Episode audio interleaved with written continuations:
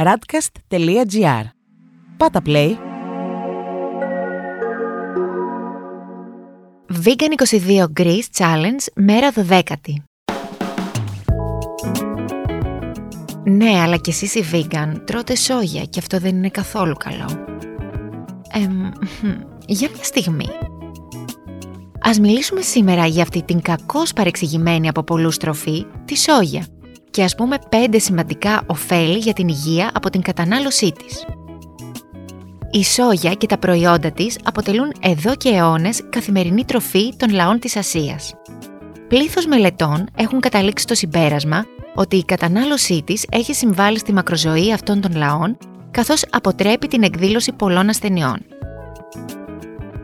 Η σόγια είναι εξαιρετική πηγή ω6 λιπαρών οξέων, είναι πλούσια σε ασβέστιο, σίδηρο και άλλα πολύτιμα ανόργανα στοιχεία και βιταμίνες και έχει χαμηλή περιεκτικότητα σε υδατάνθρακες. Παρά τις προειδοποιήσεις που έχουν διατυπωθεί τα τελευταία χρόνια σχετικά με τους κινδύνους από την κατανάλωση σόγιας, η βιολογική μη μεταλλαγμένη σόγια και τα προϊόντα της, όπως το γάλα, το τόφου και το μίζο, έχουν ευεργετικά αποτελέσματα για την υγεία. Μειώνει την ινσουλίνη. Μελέτες έχουν δείξει ότι η κατανάλωση πρωτεϊνών σόγιας μειώνει κατά 40 έως 50% την ινσουλίνη, καθώς και μία πρωτεΐνη που συνδέεται με την εμφάνιση του μεταβολικού συνδρόμου και της παχυσαρκίας. Οι επιστήμονες αναφέρουν ότι η κατανάλωση πρωτεϊνών σόγιας επιδρά θετικά στο μεταβολισμό των λιπών. Ρίχνει χολυστερίνη και τριγλικερίδια.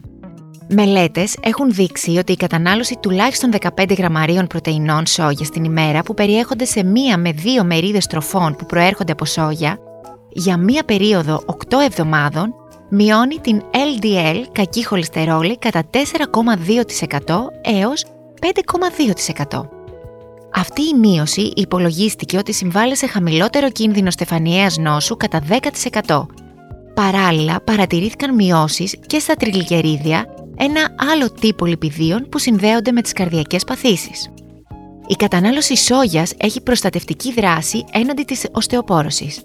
Ειδικότερα έχει αποδειχθεί πως η απέκριση ασβεστίου όταν κάποιος καταναλώνει κρέας ή ψάρι είναι 150 mg την ημέρα, ενώ όταν καταναλώνει ίση ποσότητα πρωτεΐνης που προέρχεται από σόγια, η απέκριση είναι 103 mg την ημέρα. Αντίθετα με την πρωτεΐνη ζωικής προέλευσης, η σόγια συμβάλλει στη συγκράτηση του ασβεστίου στο αίμα. Ο οργανισμός, για να καλύψει την απότομη μείωση του ασβεστίου στο αίμα που προκαλεί η κατανάλωση πρωτεΐνης ζωικής προέλευσης, χρησιμοποιεί το ασβέστιο από τις αποθήκες του που είναι στα οστά. Σταδιακά το φαινόμενο αυτό οδηγεί σε οστεοπόρωση ανακουφίζει στην αμινόπαυση. Μελέτες έχουν δείξει ότι η χορήγηση 40 γραμμαρίων πρόσθετης πρωτεΐνης σόγιας ημερησίως βελτιώνει την οστική περιεκτικότητα σε ανόργανα στοιχεία σε μερικούς σπονδύλους, ενώ παράλληλα μειώνει τη δρυμύτητα των εμινοπαυσιακών συμπτωμάτων όπως οι εξάψεις. Από τις μελέτες προκύπτει ότι η σόγια φαίνεται να είναι πιο αποτελεσματική όταν τα συμπτώματα της εμινόπαυσης είναι πιο ήπια κάνει καλό στο πεπτικό.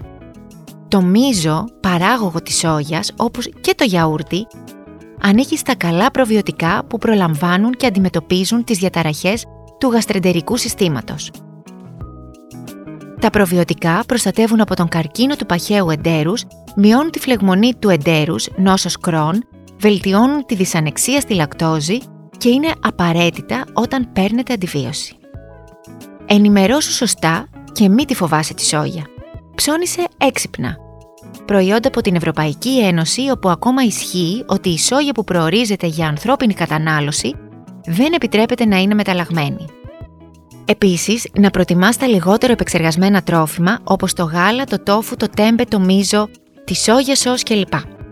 Σε σχέση πάντα με την απομονωμένη πρωτεΐνη σόγιας.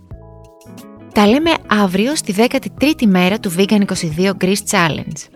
Για περισσότερες πληροφορίες σχετικά με την ελληνική vegan πρόκληση των 22 ημερών, επισκέψου τη σελίδα www.vegan22greece.gr Ακούσατε ένα podcast της radcast.gr. Ακολουθήστε μας σε όλες τις πλατφόρμες podcast και στο radcast.gr.